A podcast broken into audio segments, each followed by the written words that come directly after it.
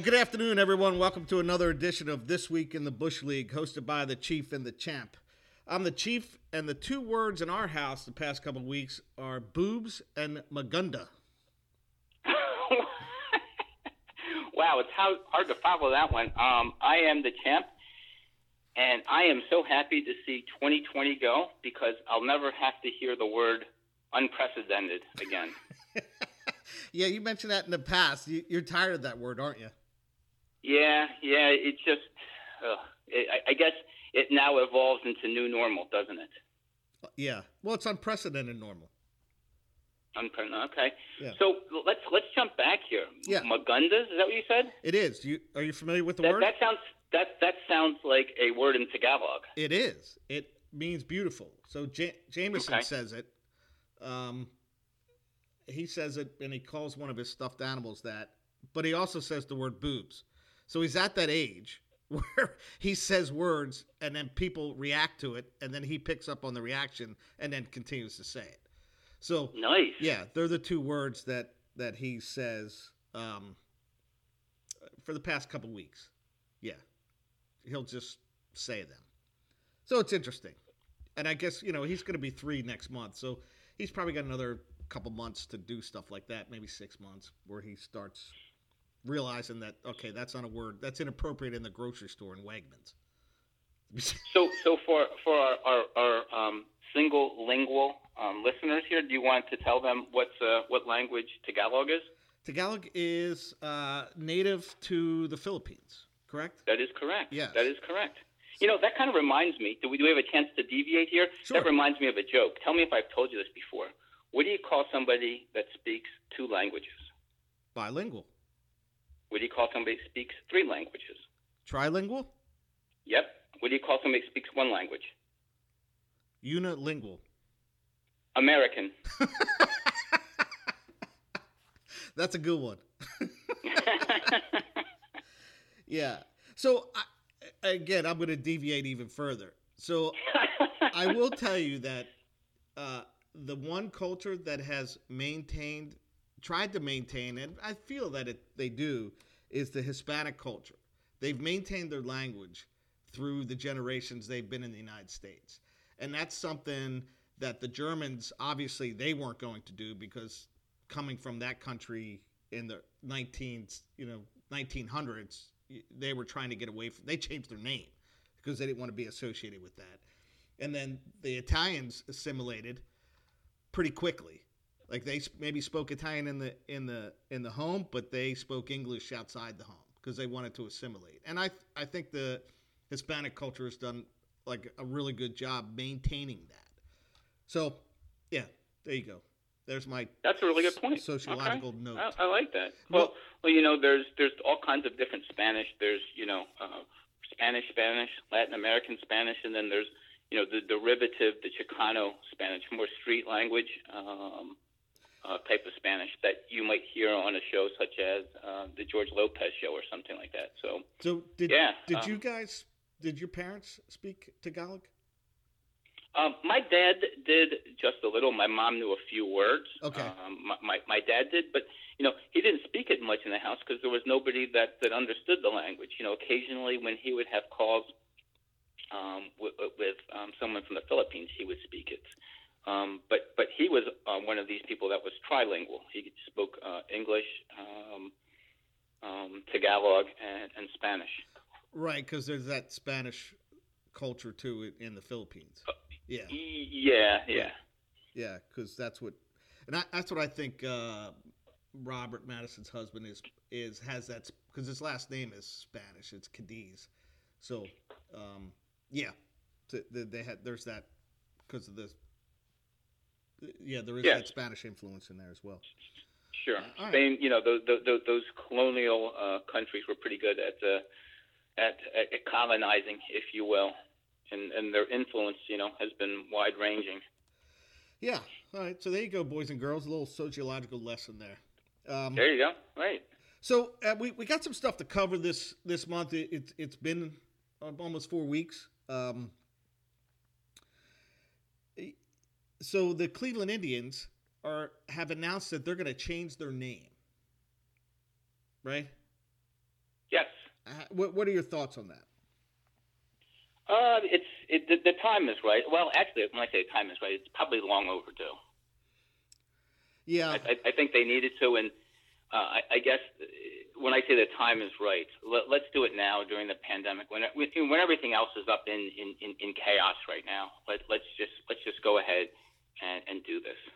Yeah, especially the um, the caricatures that they would have. I think they went back to the C, and and instead of the Wahoo, I think they yeah the Chief Wahoo, the yeah. big grinning uh, Indian yeah. chief. With, you know that that's certainly offensive. Yeah, and uh, Chief Noc-A-Homa, that that yeah. to go.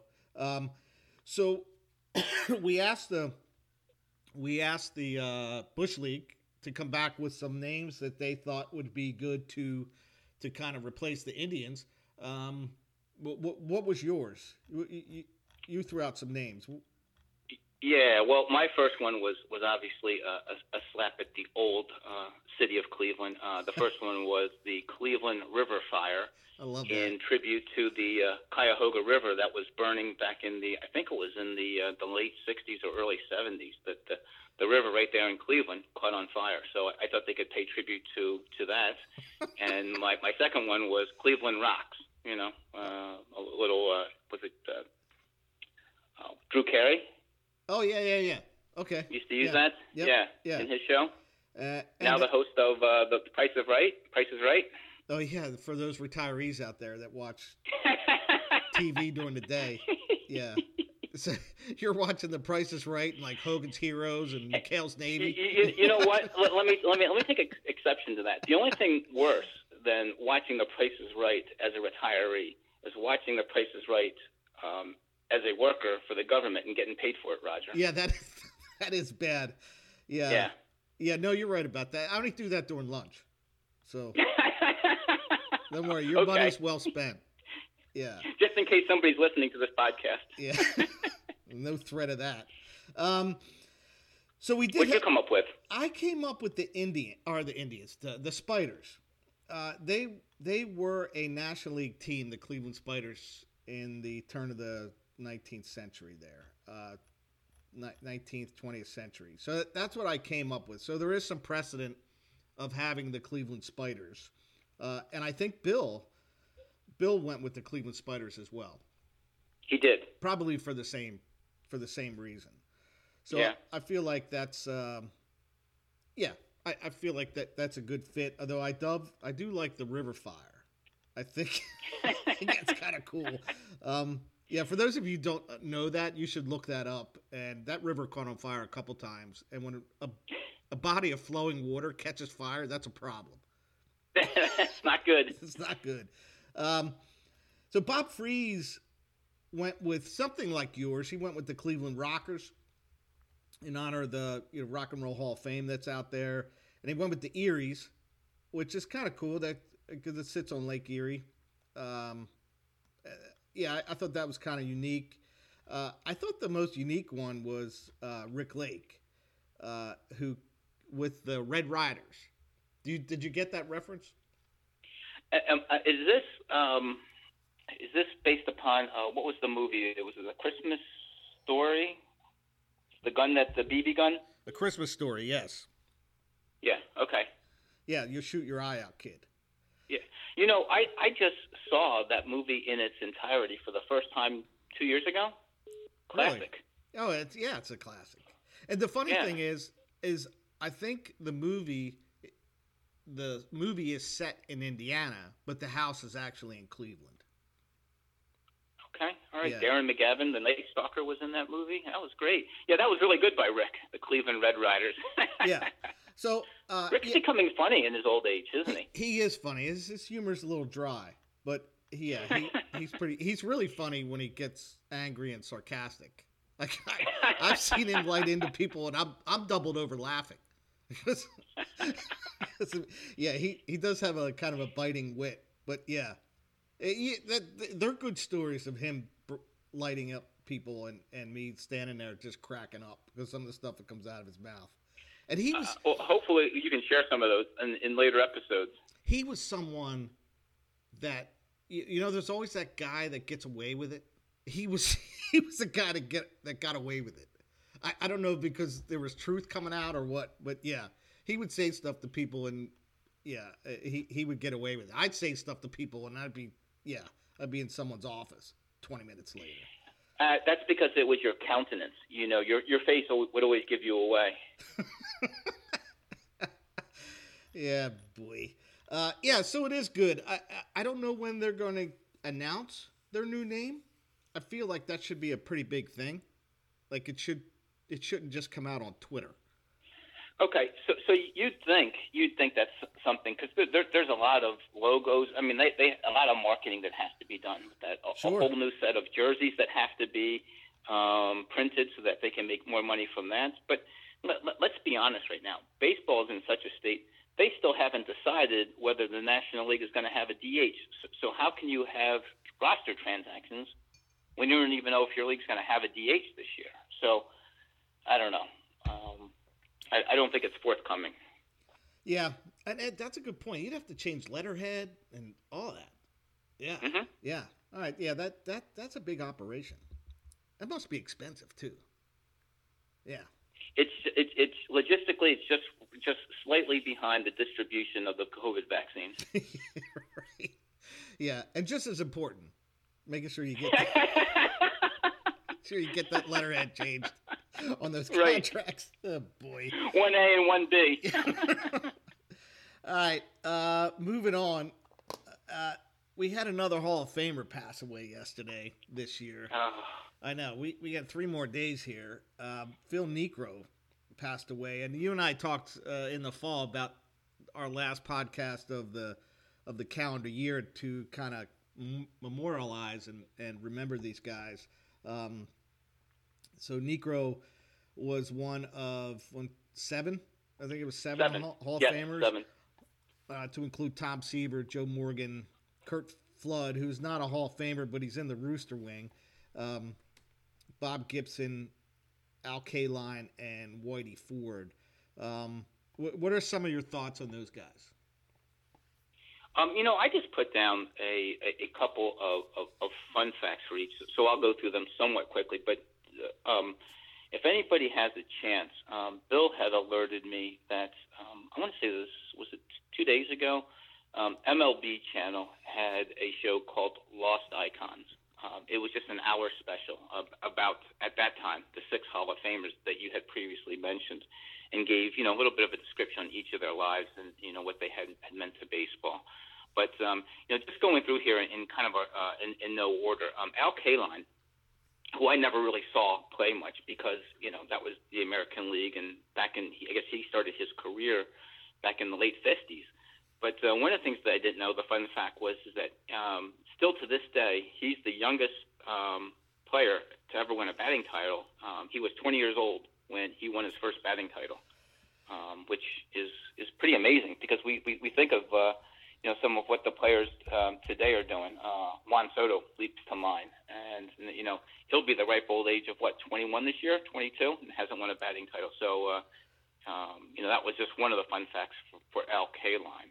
Um, Bob Gibson, we talked about him, probably one of my all-time heroes, along with Lou Brock. Um, but Bob Gibson, one of the things I was looking at is that he started uh, nine World Series games.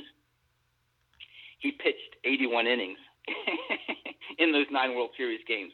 So he actually had um, he didn't have nine complete games. It was actually eight complete games because um, seven of, of the games went nine innings, uh, one went ten innings, yeah. and the other one he got pulled after eight.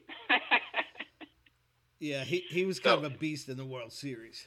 Yeah, that's that that's kind of amazing. Um, Whitey Ford, um, God, he was with the, the, the Yankees during during their heyday, right? From like 46, I think 1946 to 1964.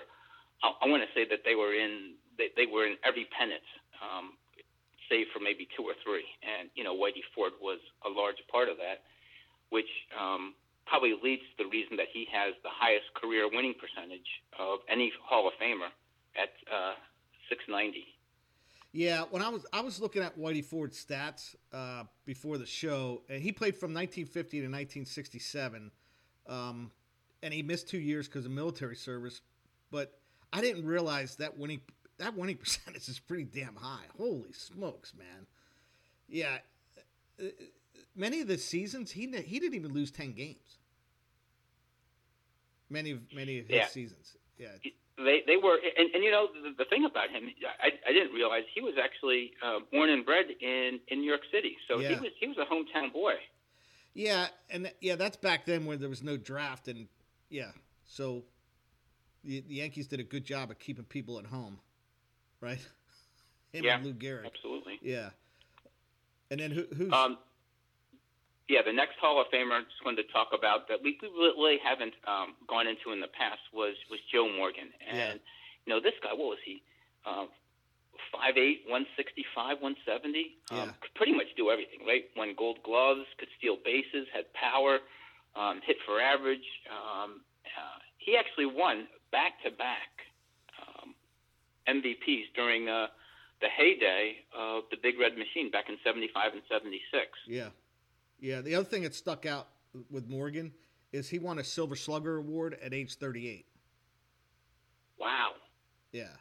Well, I, I think just about everywhere that he went, um, winning teams followed, or he was a part of, of those winning teams, right? Yeah. I mean, everybody remembers him um, in his heyday in, in, in Cincinnati, but, you know, he played for the Wheeze Kids, right? The, the Phillies, when they went to the World Series in, in, in 83, did some stuff with the Giants and the A's um, later in his career. and Um, he, really he, good player, broadcaster. He won a division with the Astros in 1980 as well. He was with the Astros. Okay. Yeah. Okay. Yes. Um, the ne- the next person that we had on the list was was, was Tom Seaver, and uh, Tom terrific. Uh, the franchise. He uh, at the time when he was elected after his career, he he was at that time the highest uh, vote getter at ninety eight point nine percent. Um, I guess that's been surpassed now by Derek Jeter, who got hundred percent. Um, but um, Seaver pitched for the Mets for how many? What, 12, 15 years before moving to Cincinnati? Yeah. He he got traded in uh, 1977. Yeah. He he yeah and and he it's it's a shame. I don't think he ever made the playoffs with the Reds. Well, I guess in '79 he did. Um, in '81 they didn't make the playoffs during the strike, but he was 14 and two, and finished second in the Cy Young to Fernando. Yeah, he he won 16 games with the White Sox at age 40 in 1985. I mean, yeah, Wow. guy. Yeah, and he pitched pretty effectively up until right then. Yeah, he, then he went to Boston. He was on that '86 Boston team, but I don't think he was on the playoff roster. But Yeah. um, you know what I always remember is that tremendous leg drive, right? You, Yeah. You'd look in his in his the the, the legs, uh, the, the the knee area was was always muddy just from the tremendous tremendous leg drive that that he had. You know, one of the things I didn't know is that he actually um, uh, post baseball career, he actually had a winery in Calistoga, um, oh, he did. California. Yeah. Uh, and he was a college player, I believe. Yes. Yeah. He went to USC. USC. Okay. Yeah. Uh, yeah. i- i- Him and Nolan Ryan. When you- in you know you talk about a pitching philosophy of drop and drive, those guys, those guys definitely. Yep, they epitomized it. Yeah. Sure. Yep, using their torso to create all that energy. Yeah. Which must have been pretty intimidating with that guy coming at you. Absolutely. Um, another Hall of Famer, you know, Lou Brock, um, who Bill and I, to to some degree, you know, gave a lot of credit to trying to pattern what what little game that we had playing baseball in high school a, a, after Lou Brock. Um, everybody knows Brock's prowess to to steal bases. Um, you know, I, I think in the World Series, um, he obviously played in three World Series. He batted 404 in the World Series, had a couple home runs there. But I guess what amazed me, the fun fact that, that, that I took away was that in his 1974 season, when he stole 118 bases, he was 35 years old. Yeah, that's amazing. Yeah. That, I mean, to steal that many bases uh, at that age, yeah, that's pretty. Uh, and he is that when he broke Ty Cobb's record? Um, I don't think he broke the, the record that year. Um, that's when he broke Maury Wills' single season record. I think Okay. it was, um, oh gosh, I want to say the record he set, this, this 118 was in 74. And I want to say that he broke Ty Cobb's record in '77. Okay, so a couple years. So it was like three that. years later. Yeah. Yeah. All right. But he broke more And than then Wills' la- single season. ahead. He broke Wills' single season record. Yeah. He, oh, swiped 118. Okay. Yep. Which is still a National League record. Um, the Major League record obviously was broken by um, um, Ricky, Henderson, yeah. I think in '82 or '83 with 130 stolen bases. Yeah, that won't. No one's gonna get that. Nope. Yeah. Nope. And, and then lastly, you know, uh, Phil Niekro, who had just passed away um, two days ago. Um, one of the things that I saw was that he had 245. Now, obviously, Knucksie nickname for um, because of his uh, penchant to throw knuckleball. Um, 245 complete games. And more amazing, I thought, was that he threw almost 2,000 innings after the age of 40. That's amazing. I know. Think about that. So, uh, Niekro has 318 wins. He never won a Cy Young award. Do you think there's anybody in Major League Baseball that has 300 wins and not win a Cy Young? Maybe Nolan Ryan. I don't think he's won a Cy Young. Really? Nolan Ryan hasn't won? I don't. I don't. I don't know. That's that, that's interesting. Um, one of the things I, I did note of, of all these seven players, um, Joe Niekro is the only one not to win a World Series. Oh, he is. Hmm. Yeah, because all those years with the Braves. Yeah. Yeah. Uh. Yeah. And you had some. You had some other players that that um, not, not Hall of Famers, but some some pretty good players and players that that were. Um, drafted in, in the Bush League that had passed away. Did you want to just touch on those Yeah, for a the, uh, the first one is the Pennsylvania guy Dick Allen, who who some people think he's a borderline Hall of Famer. I don't know if he is, um, but he, uh, he he you know he won Rookie of the Year, he won MVP. Uh, he didn't play on real good teams. Um, he was kind of a a rebel, right? But do you remember Dick Allen playing? Probably towards the end of his career, more in obviously more in the beginning. No, I do. I mean, he had he had one really good year with with the Cardinals, and then Oh, they okay. then they That's flipped right. him to to, Yeah. to the Dodgers. Yeah. Yeah. And he played in Oakland. Um, he went back to the Phillies at the end, but uh, yeah, he won Rookie of the Year in 60, 64, I think. Um, I think he won the MVP in '72 with the White Sox. He won Rookie of the Year with the Phillies. Uh, my, it was probably my dad's favorite player, and he wouldn't refer to him as Dick. He would refer to him as Richie. Richie. Yeah. Yeah. Um, a couple of other notables: Kim Batiste, who was probably drafted in in our Bush League at some point Yeah. um, uh, Claudel Washington, which uh, we all, I mean, we do remember him. Uh, Damaso Garcia, remember him? Little second baseman. I do. Yeah, Yeah. he was a good player. And of course, Tony Fernandez, which that guy could pick the baseball up as good as anybody. Uh, and he and he, Tony Fernandez was a really good hitter as well. Yeah, he was. Yeah. Um, uh, this is a guy, I, I didn't realize he passed away. I'm going through the list. Uh, I'm not sure if he was ever in the Bush League. Biff Pocoroba. Remember this guy? Biff Pocoroba. Yeah, I yeah, do. I remember him from baseball. Catcher for the Braves, right? Yeah. I, I, he's a guy that you would, every pack of baseball cards I would ever buy that year, I'd probably get him. I'm like, man, I don't know what's this guy. what am I doing? Uh, and the toy cannon passed away. Jimmy Wynn this year. Jim Wynn. Yeah. Yeah, who was a really good player, kind of on the lines of Dick Allen, maybe a little, um, you know, uh, a little different, but he certainly had a, a, a lot of talent. Um, and he played with the old Colt 45s and then the Astros and played with the Dodgers and um, yeah, he, he had a he had a pretty good career. Uh, did um, uh, the toy cannon? Yeah. So uh, it, that, it seems like a lot of guys, and there was many more that passed away. I just I just covered Yeah. the guys that that probably relevant Hey. to us. Can- we jump back for a second? Can we jump back to to Dick Allen because Yeah. you know one of the things that strikes me is is that he he, he kind of seemed to be a player before his time. Um, I don't know if you remember, Raj, that there was this kind of iconic Sports Illustrated picture uh, of him, I- and I think it was in the uh, the 71 season. Is that when when he was traded to the White Sox or 72 season in the White Sox when he won the MVP? 72 he won the MVP, yeah. Yeah, there was a picture of him smoking a cigarette in the uh, the dugout. Yeah. He's just like uh you know, kind of ultra cool, that that type of thing. And he was a player that really would have strongly benefited to um to be a DH his whole career. I mean, he was he was Harold Baines before Harold Baines on the White Sox. And um I don't think he ever cared much to to field, but um this this guy could thump the ball. Yeah, he had a. I'm looking at him now. Uh, he had a career 292 average.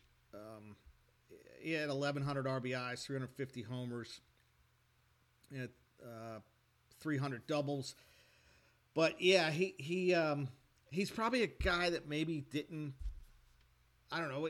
He gets shipped around a little bit. I mean, between 69 and 72, he played with four teams, so it, it's it's tough to get a groove when you when you keep moving like that. Um, yeah, but he the the one year he won the MVP, he led the league in uh, homers, RBIs, walks, on base percentage, slugging percentage, obviously OPS and OPS plus. Um, yeah, he had a pretty devastating year offensively. Uh, and that picture, I think he's juggling baseballs at the same time. Oh right, right, you're right. Yeah, yeah, and he, he had a career nine nine twelve OPS. That's pretty damn good. Yeah, that's pretty damn good. Um, yeah, and he he was he he could. My dad used to tell me like he would hit the ball. You could hear it on the radio, like when this guy was up. you know, you could hear how hard he hit the ball. So um, yeah, Dick Allen was a and he was a cool player too. You know? Yeah, I'm, I'm, telling you, he was ahead of his time. Yeah. Um, yeah, so we'll miss those guys, and we'll obviously we can continue talking about them, but uh, we'll, we'll miss those those guys because they most of these guys were part of our growing up. Yes. Morgan, Seaver, Brock, and Niekro uh, as the Hall of Famers, and then the guys we talked about. So we remember them either playing in All Star games or baseball cards or whatever. And yeah, uh, yeah, because there's no reason I should remember Biff Pocoroba at all. like, no reason. Well, you, you, know, I was looking at his career. I think he played from '75 to 1984. Um, so um, that's the year that um, he stopped playing and that the Bush League started. Um, my sense is is that you may have been able to coax him one more year because you would have drafted him in '85. I'm sure. Possibly. Yeah, he might have been on my list until I realized he retired. Yeah. Um, and speaking about the Hall of Fame, so the Hall of Fame ballots came out.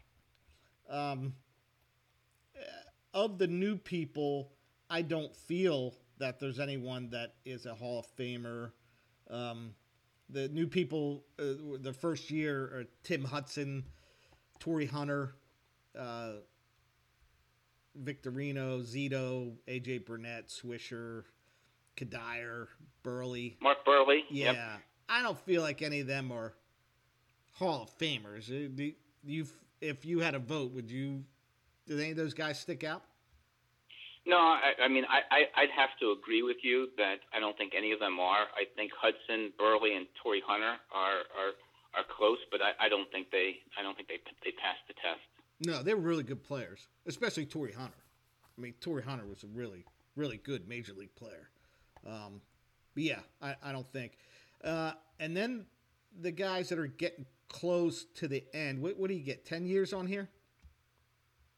Is that what you get? I believe so. Yeah, I believe it's 10 years. Yeah, so you got Schilling, Clemens, Bonds. 10 years on the ballot. Yeah, Schilling, Clemens, Bonds, and Sosa are at year nine. Um, Sosa's not even close. In fact, his numbers keep going down. Um, Schilling is at 70%. So he's probably right there with no one to take, you know, with no one coming in to take votes away. Um, so Schilling, Clemens, Bonds, and Vizquel was four. Uh, where do you fall with the Clemens Bonds thing?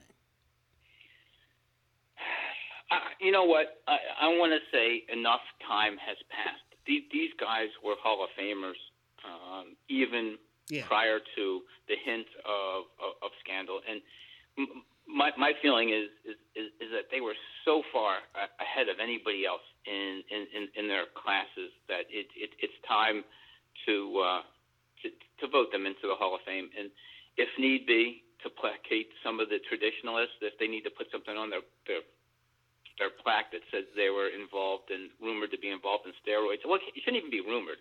It, it needs to say that they were involved in it. Um, then, then I'm, I'm still okay with that. But they, they should definitely be in. Um, just, just real quickly here, Raj. Um, there, there's a metric um, in Baseball Reference. Yeah.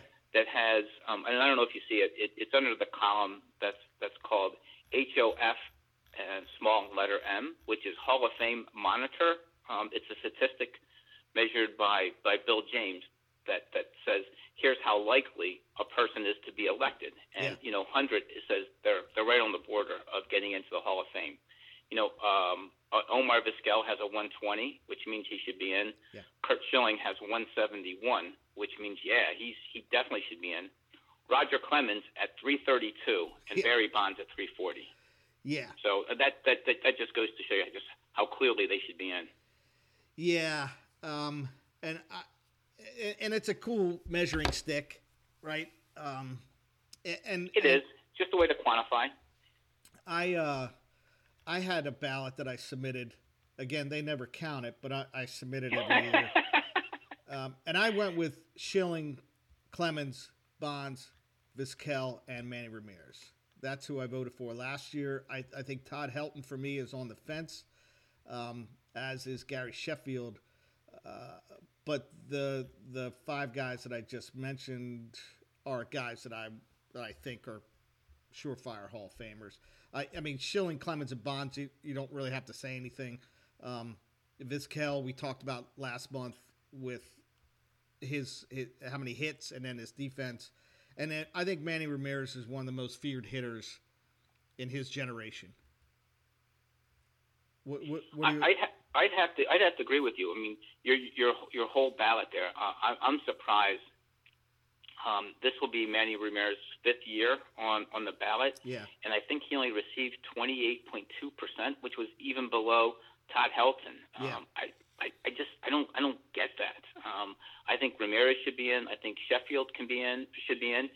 And I, I think Scott Rolen is really close. I don't I don't think he's going to get in, but I, I think he's really close. Yeah, I looked at Rolen's numbers. I don't know if he has enough. I, I think defensively, the guy. I mean, we talked about before. I mean, him and, and Nolan Arenado are, are two of the uh, other than Brooks Robinson are two. They're right there. Uh, That's a great comp. Yeah. Yeah.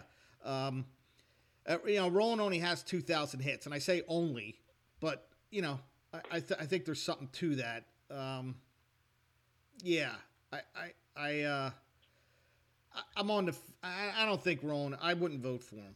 But I mean, what do I know? I mean, yeah, I'm just a guy. That, no, he he he falls close. I, I I think you're right. I think he's he's he's a little bit shy of getting in, but it's just interesting that he actually garnered 35 percent yeah. of the Hall of Fame vote last time. You know, ahead of people like Gary Sheffield and and Manny Ramirez. I mean, certainly, um, Rolen. Um, if you look at his WAR, uh, received a you know his WAR is higher than the other two, but that's largely due to his um, his, his defense. I don't think he offensively he was as good as those two. No, I, I don't. I don't think he wasn't a feared hitter like Ramirez was. No. Yeah, you got guys on base, and you're you're pitching at Manny Ramirez. You got to be careful. Yeah, and I think he was like that everywhere. I mean, he certainly was like that with the Indians. Certainly was like that with the Red Sox. He yeah. He was like that with the Phillies, or with the Phillies, with the Dodgers. Um, yeah, I, I, I, think the guy was a, probably a nightmare to deal with. But anyway, uh, so they usually come out in January. So we'll we'll see. Let's see if they come out before our next our next show. Uh, yeah, I want to I want to say that our next show is going to be later in January, so we'll yeah. do it post uh, Hall of Fame announcement, which will be mm, mid January. So we'll know. Yeah, we should know by then. Um, and then you, you, know you put out another message to the league about major league players that you've met, right? Yes. Uh, and we we got a lot of responses. And when you put it out there, I was I was under the impression of players you met just through happenstance. But um, we we had a lot of we had a lot of responses, and we're we're gonna. I mean, there's a lot of players that uh, the Bush League owners have met. We're we're not gonna cover all of them, but there's some few encounters that uh, that are pretty funny. I, am gonna start with the first one. Uh, so Rick, he actually met well, the two that he brought up was one was Brooks Robinson. He, and Rick said he won an MVP in the Little League, and I guess you know, growing up in Maryland, I, I guess you know Brooks Robinson was at the whatever because he won the Little League MVP and he got to go to a, probably a dinner or something. So that would be kind of cool as a as a like yeah, it would be twelve year old. You know what I mean? I won the MVP of the Little yeah. League, and now I get to meet Brooks Robinson. That would be friggin' awesome. And he played with John Mabry. You remember John okay, Mabry? Yeah, yeah. I, I, I, I do because didn't didn't John Mabry? He actually played at Westchester, didn't he? He did, and when I looked him up, he's from like Northeast Maryland area, and that's probably where Rick played the summer ball with him, because okay. the towns were pretty close where Rick went to high school and this guy went to high school. So, um, yeah, and he he had a pretty good major league career. He played in St. Louis. He played in Philly for a hot minute, and then he got traded for Jeremy Giambi um, to the A's. But um, he, he, was a decent player in St. Louis, and he was their batting coach hmm. for the longest while. While um, okay. um, under um, Mike Matheny. All right, yeah, yeah. So he had a yeah, he had a good major league career. Um, mm-hmm. And then Case, I remember this. He met Ryan Howard at a pregame where Howard was, you know, playing catch or whatever, warming up, and Case just went down there and uh, it was in Scranton Scranton Wilkes-Barre, and uh, I think. Are we he, talking Ryan Howard from the Phillies or Ryan Howard from The Office? Ryan Howard from the Phillies. Although I can see how you confuse that. yeah, uh, I do remember that. And the Bronson Arroyo, I didn't know where he met him at an airport. Yeah. How, how did that happen? What was the, what was the deal behind that? He said he was coming home here, and he saw him in Dallas. So, uh, and he he said he sticks out. You know, he's sure. tall and lanky with long hair, and he yeah, he recognized him. Um, uh, Arroyo was a pretty accomplished guitar player too, right? I didn't know that. Really? Yeah. Okay. Yeah. I'm, I'm not sure if he was quite as good as Bernie Williams, but um, yeah, I think he was pretty good. Well, maybe he met him in Nashville then, because they would be the two airports he would fly out of, like when he would come back. Okay.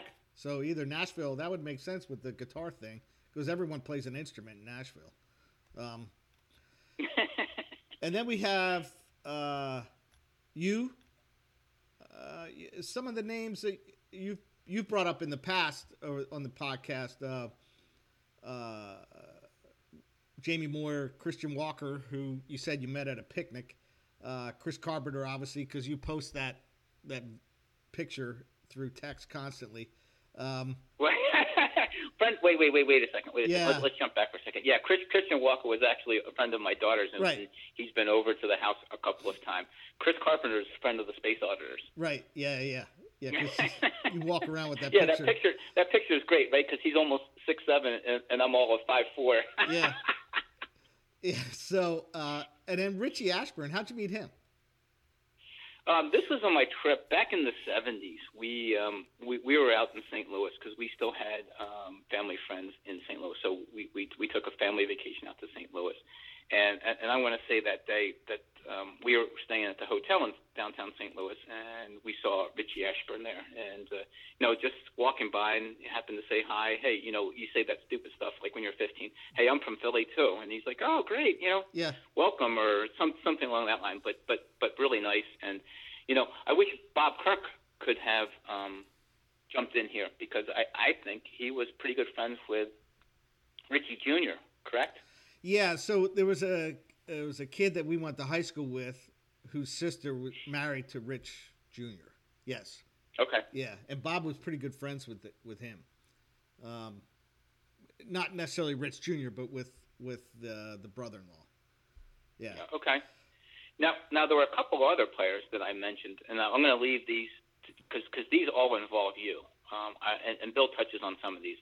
Um, yes. Yeah, so I, I, had met Bert Blyleven, Joe Morgan, and um, how can we forget Manny Sanguillen, Raj? That's right. Yeah, that that was a. For those of you who don't know, you go out to Three Rivers. Manny doesn't show up as as often, but he has a little barbecue in the uh, behind the right field fence, and uh, yeah, he's there occasionally. Um, it, and he, he it's pretty cool uh, to see him. Uh, Joe Morgan, we met in Chicago, and yeah, let's tell the story about that. What Bill tells or, or what you remember. Yeah. What you remember. So, I think Bill was with me. Uh, I don't know if you were, but we were walking. Yes. Walking across the street into like a bar, and This is after a game at Wrigley, right? Right. And I think Bill noticed him. And I said, "Hey, Joe." And he really just kind of blew us off and then I I probably said I did something with the flap that he did. Yes, you, you you said. Here's what I remember: as we were crossing the street, he didn't really respond to you, No. and then you said, "You said, hey Joe, what's this stuff?" And you start flapping your right arm, and Bill said, "Hey, it's it should be the left arm that you flap because he had that timing mechanism at, at when he was batting that he always flapped that that the, that that left uh, arm." Yeah. So uh yeah, that so that's my uh and now he probably has a like one of those things on me where I can't come within 50 feet of him up until this year.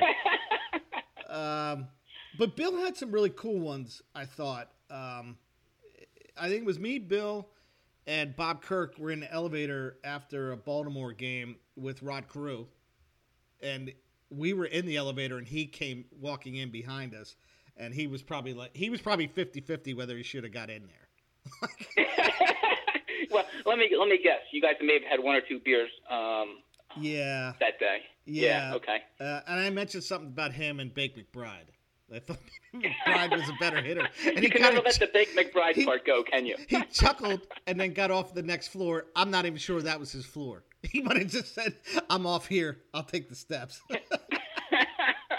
so that was a good one. Uh, but Bill's greatest one is uh, he said he saw Oil Can Boyd and Otis Nixon after a Cards game when they played the Expos, and I guess Nixon and Boyd were playing with the Expos at the time. So Bill sees Otis Nixon and he yells, Otis, my man, knowing full well, knowing full well that Otis Nixon has heard that a thousand times. So I just think it's funny is that, and you know, Bill's pretty self-controlled. You know, I'm sure he was thinking, processing in his head, don't say it, don't say it. But the fact that he said it is is classic, right? That's a classic. Otis, my man. He said he just smiled, tapped him on the shoulder, and moved away from him. uh, a, a couple of things. Couple of things to that. You know, one, who can't, uh, who cannot not say Otis, my man, right? It's very Pavlovian if you've ever seen Animal House. But I, I guess what really makes this funny is you're right. Bill, Bill's a little um, uh, more self-controlled than the rest of the Bush League. But the only person that probably in the Bush League that was more self-controlled than him was um, Mike Alexander, or who we know as Schmitty. And Bill was there visiting with Schmitty. So it was the two of them. So I, I, I can't imagine how this would have happened. Now, had you been there, I could have seen you egging him on um, very Yeah, yeah. easily. But uh, Yeah. yeah, this is just really strange. Yeah, that that was a that, that's a great story. Um, and then the Bert Blyleven thing, that was Rob. That Yeah, you that want to tell that, story? So we again, it's it's Baltimore and, and and the California Angels at the time in Baltimore. We go back to the hotel, and there are some players, Angel players, staying in. Well, the Angels were staying in that hotel, and there's some players in the lobby. I think Von Hayes was there. Uh, Bert Blyleven was there, uh, and uh, Hubie Brooks was there too, because Stan and I were sitting next to him. And I guess Rob went up to Bert Blyleven and said, "Hey, I, I, you know, just something complimentary." And Blyleven brushed him off, like, "Don't come near me." And Well, I, I, think Rob went to actually shake his hand, and Right. Blyleven wouldn't shake his hand. right, and then Rob said, as he walked away, "You'll never get in the Hall of Fame." he did say that. Yeah. So it, the best part of that was what every year when Bert Blyleven's name for the Hall of Fame kept coming up and he would never make it, I, I would always call it the curse of Rob. Yeah. that Blyleven. I mean, he eventually he did get into the Hall Yeah. of Fame, correct? Yeah, he, yeah, yeah, he did. Yeah, Yeah. and But but it, it, it wasn't the first ballot. no, it was not the first ballot. He had to wait a little bit. Uh, and I remember Bob having a conversation with Von Hayes uh, and I wish Bob would have responded to this, Bob Kirk, but I think Von Hayes told him he's like, "Hey, you guys got a guy there back in Philly named Dave Hollins who's really going to be a good player," and he was right on. Uh, Hollins was a good player for right about four or five years with the Phils, and and uh, I think he ended up playing with California at the end. But uh, yeah, that was a pretty good encounter. And then Stan and I were sitting at the there was a piano there, and we were just sitting there talking. And Hubie Brooks, and there was another player Brooks was talking to, and I can't remember who it was. Brooks was complaining that when he was with the Mets, Al Kiner, when he'd do interview with him, always called him Mookie, and he'd say, "I'm not Mookie, I'm Hubie." hey, did, did, did you ever? Okay, so so let's let's deviate for a second. Did you ever watch Kiner's Corner or, or listen to Ralph Kiner? He had so many malaprops. Yeah, he was hilarious to listen to. He was so really just so bad. Yeah, it, it, it was it was hilarious. Yeah, I remember a little bit. You know, once we got cable and and whatever that channel was, the Met channel was on there. But yeah, I do remember the Kiner's Corner thing, and that was that was pretty funny. You, know what I'm going to do? I'm going to write down for our next podcast or podcast in the future to see how many um, sayings I can come up with or find on the internet from from Ralph Kiner. Yeah, that it was funny when he said that because I'm not Mookie, I'm Hubie, right? Uh, and then Bob Freeze, who goes to a he go him he said him and Tom go to this hot stovers banquet in Reading uh, the past couple years. So he's met numerous numerous players, Hall of Famers too. Gaylord Perry, um, Jack Morris, Tommy John, Fergie Jenkins. Yeah, Fergie Jenkins, Tommy John, who's in the Rooster Wing but not in the Hall of Fame. Um, yeah, he's met numerous, and then he went to a fantasy Phillies camp as well, uh, where he's met a lot of players. Um, you know, to include Luzinski and Tommy Greene and Terry Harmon. Um, Bob Dernier. Yeah, Brusstar, Bobby D. Warren Brusstar. Yeah.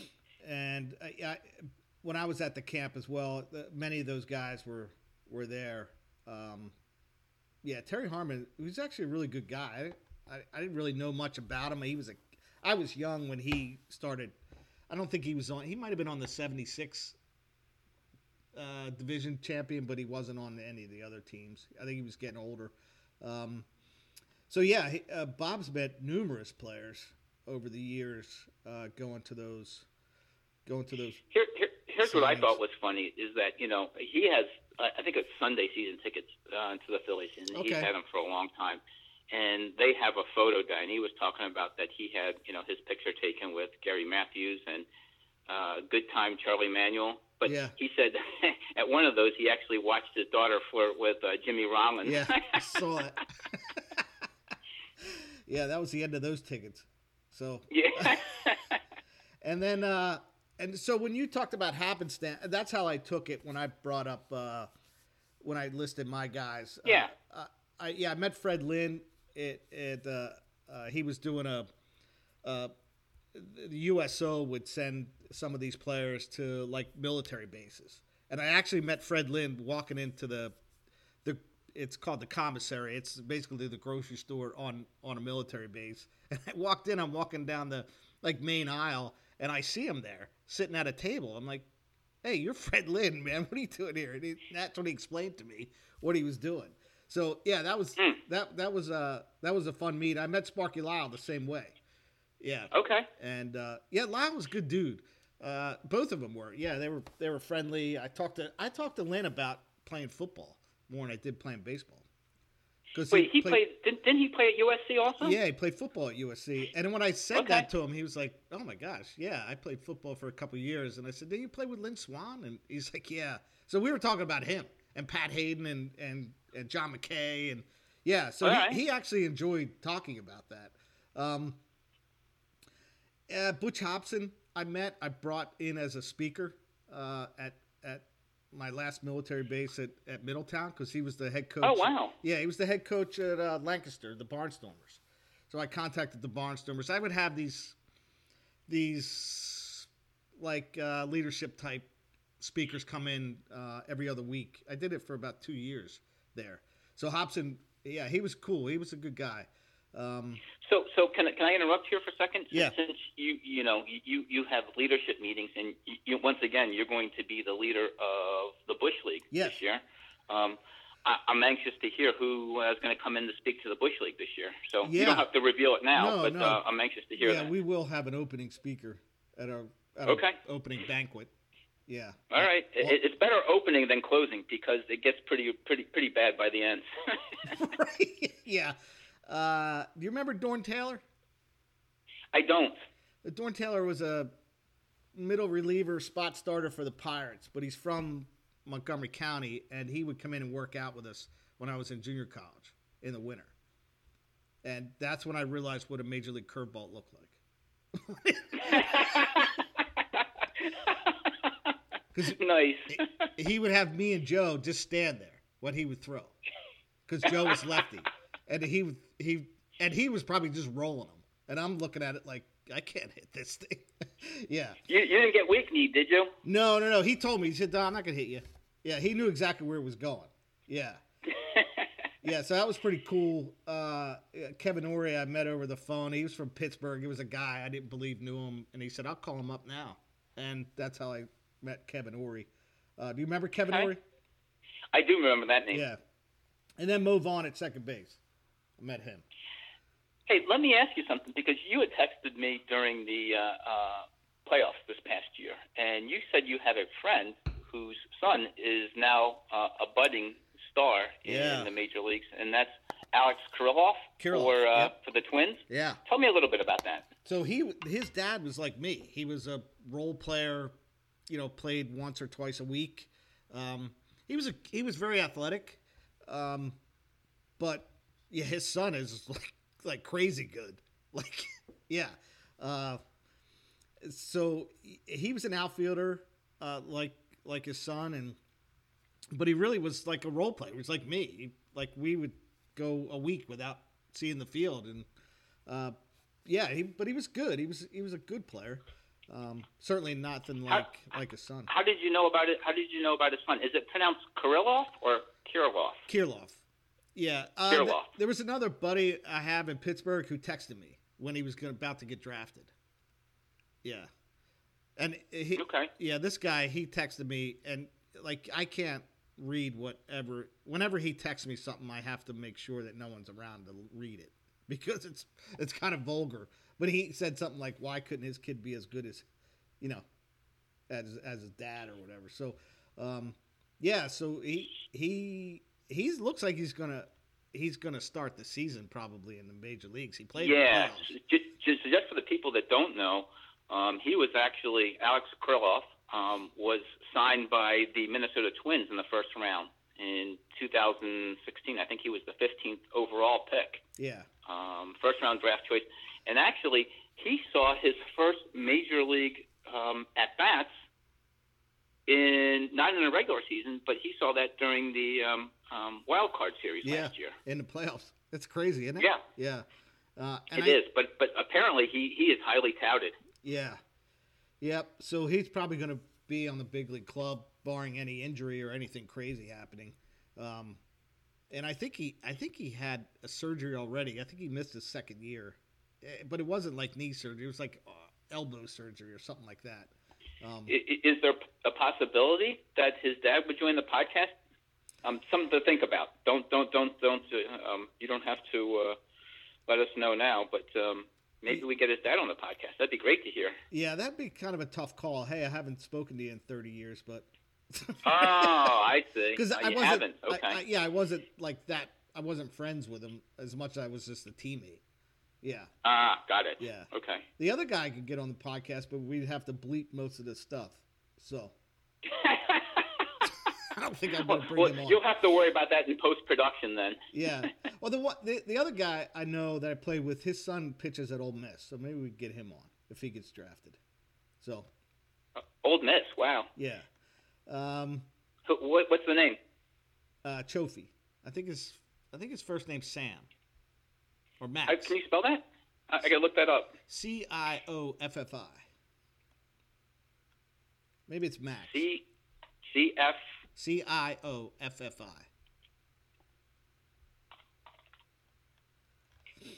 Yeah. So. Uh, okay. Yeah. I'll so, look it up. I'll, I'll I'll take a look. It's probably you know what he's probably in my out of the park baseball too. As a college pitcher. Uh, yeah, I'm in the 20, 2024 season, so I'm sure he's he's he's somewhere in the database. Okay. Yeah, look him up. Um, All right. Yeah, so uh, there's quite a few former major leaguers, yeah, that have cro- come across our path. Yeah, and, and you know, thanks for everybody that that participated because that that makes it really interesting. I mean, you and I have seen some uh, just the stories, the the Bill story uh, about Otis, Otis Nixon, um, you know, the story about Rob and Bert Blyleven, you and uh, uh, Rod Carew and Bake McBride. That's the, these are these are awesome stories. So, you know, let's let's let's keep them coming. Do we do we have anything that we want to throw out there to? Uh, to the owners for some uh, homework assignment for this next podcast. Yeah, we're gonna start reviewing beers. I think on here. So Okay. uh, yeah, We can do that. Call out. Maybe you can shoot a text out there to yeah throw out you throw out your beers. Uh, I'm, I'm gonna start branching out. I'm gonna start taking your advice. Uh, All right. yeah, Go slow. yeah. I, I'll, I'll go slow. I, I bought a six pack of Shiner over the holidays. Shiner's Bock? Yeah. And, and Case, Okay. Case, who lived in Texas, said, "Well, that's pretty much that's the Yuengling of Texas." It's, it's Yeah, uh, that that's that's fair enough. Yeah. Yeah. So he said it's not that big of a deal. I said, "Well, to me, it's a big deal, and it comes in a bottle, so that's pretty big for me." Um, All right. So so maybe on the next podcast we can talk about, you know, um, and, and we can have Rick add to this um, uh, some of the beers that everyone has experienced, and you know, Rick just talked about sent a picture, texted a picture to everyone about uh, Heady Topper from The Alchemist, um, which is located in in uh, Stowe, Stowe, Vermont, and uh, one- one of the top beers in in the country. Yeah. So we're gonna get into that a little bit as we go through this next year as well. Um, Okay. and now Rick should be graduating from beer making school. Those of you who don't know, he is in a he's actually in a paid class at the I think it used to be called the University of the Sciences. I think it's called I, I don't know what it's called now. Do you know what I'm talking about? The college? Yeah, It, uh, I think it's Philadelphia University, but it used to be um, Tex. Didn't it be called Textile and Sciences? Philadelphia Textile and Sciences. And I think it's now Philadelphia University. No, that's a different school. No? Uh, it Oh, used to be called sorry, then I don't know. it used to be called Philadelphia Pharmacy University. Ah, yeah, hang on a second. I don't know what it's called anymore. I think it was in. Yeah. I think it's in West Philly, but I, I can't remember. But anyway, yeah, he's actually in a paid school, provided uh, you guys are paying it because he's going on the GI Bill. So Well, you know what? People like Tom and I, and and and Bob Fries and Bob Kirk, we're, we're paying for everything for everybody. we're paying for all you guys. So And you we know, we it. laugh at you for only winning winning one bush league, but you've been you've been stealing from our pockets for you know the last thirty years. uh, yeah, stealing's a strong word, but I appreciate it. All right, so uh, we got today in baseball history. Pretty soft day today. Uh, 1983. Remember Warren Cromartie for the Expos? I do. Yeah. So in '83, he signs a three-year, two and a half million dollar contract with Japan's Yomiuri Giants. Um, that was probably a big deal back then. You know, two and a half Mhm. million dollar contract. Certainly. What I find interesting about Cromartie is he was drafted five times as an amateur. Remember we Wait, talked about how, this? how's that possible? Yeah, so they again, baseball you you can be drafted. You're eligible after high school any year of college unless you go to a four year school. So he went to a junior college, and uh, they used to have that January secondary draft. Ah, right. Yeah, so he's drafted five times as an amateur, and you know kept going up and probably signing bonus and waited it out. Uh, he had a pretty good career with the Expos. I, he played first base and, and right field. Um, yeah, I, I always thought he was a he was a really good hitter. I just think he was a yeah he's a really good hitter. Two eighty one career average, hit three hundred twice. So Plus, I want to say that he appeared on an episode of uh, Fantasy Island along with What? Ellis Valentine, and I'm trying to think who the third outfielder was for the Expos at that time. the Hawk, oh, how could I forget? yeah, the best one. yeah, yeah, Andre Dawson. yeah, the Hall of Famer. Yeah. Um, I, I really. Are you serious about that? Or are you making that up? Um, I know, no, I know Ellis Valentine. I'll, I'll, I'll look that one up. I do, I know definitely Ellis Valentine was, but I'm pretty sure Cromartie was on an episode too. We'll, Ellis, we'll take a look. Ellis Valentine. Um, yeah. All right, 1994. Jamie, it's 25 years ago. How old are we? Um, Man, we're old. the Astros, Old. Astros and Padres make a 12-player deal. So the Astros, uh, I'm looking at him. Derek Bell is really the only player that kind of lasted, but uh, the Padres get Caminiti, uh, Steve Finley, uh, and the Padres took on ten and a half million dollars. The Astros took on four and a half million. So it was probably a, uh, you know, trying to lower the payroll thing. But it worked out for the Astros better because they got to the playoffs six times in the next eight years, and the Padres only got to the playoffs twice. So um, that probably might have been the beginning of the end of Caminiti. Yeah, that was, you know, uh, obviously accelerated by his uh, his steroid use, but uh, you know, great player in his time, him and Finley. Yeah, Finley. Yeah, he's a really good player. Steve Finley. He played a long time. Uh, and then, lastly, in 1998, uh, Mark McGwire named AP Athlete of the Year. Right? You remember that? That was Yeah, I do. Yep. Yep, that was the big home run chase that year. So then I looked at some of the uh, AP Male Athletes of the Year uh, after that. So uh, in 2001, Barry Bonds won it because he was on, but he was on steroids. Uh, 2002 to 2005, Lance Armstrong won it, but he was on steroids. Um, Michael Phelps won it in 2007. He was on marijuana. So I think. I think the AP needs to restructure the rubric to figure out like why how they're naming their male athletes of the year. Or maybe that was just So- a so- sign of the time. Here, here's here's here's my take from this. The only reason that you're not on there is that you had no transgressions in that time frame. Why? Well, yeah, probably not. 98, yeah, no. I had to look at the year. No, I didn't. yeah, so uh, I just thought it was interesting that the male athletes of the year up until 2005 all included steroids, except for Tiger Woods, who was crazy. So, yeah. Uh, yeah, so it was pretty light day in this uh, today in baseball history. Um, what, what are you walking off with? Uh, three things actually. You know, first of all, I want to thank everybody for listening to the podcast as we head into. I guess we'll consider our second season starting next year, not not when we actually turn um, uh, a year. Um, um, that's number one. Uh, Happy New Year to everyone. Um, 2021 it has got to be better than 2020. Um, number two, um, I would encourage everyone, um, all of the owners, to go out and take a look. Um, there's a website and there's a league called uh, the National Fantasy Baseball Championship, or NFBC, which is a national fantasy baseball contest that you can do it as cheaply as fifty dollars, or you can you know spend a lot more. But uh, it's a national contest that I would love to see how um, how we would do um, individually in in that. Um, any thoughts on that, Raj? Uh, yeah, I'm going to look it up. Although I, Okay, I, good. I, I put in there, I'm in as an investor only. I would invest with you. All right. I- I well, think you know what? I, I could send out a link to, to everybody just to have have a look. I don't want to spend too much time on it, but uh, it's it's it's intriguing, and particularly now that the fact that that I have uh, now I have the time. We just don't have baseball. Right? yeah, well, it'll come back. Yeah. Well, you Yeah. should be spending time doing, uh, um, Out of the park. yeah, research. Yeah. Yeah, exactly. And and then lastly, what I want to walk off with is that uh, this podcast won a Dundie Award. You want to talk about that? We did win a Dundie Award. Uh, Lil, my youngest daughter, gave me a Dundie Award for the podcast. So I have do it. you want to tell Do you want to tell the listeners what a Dundie Award is? Oh my gosh, are you kidding?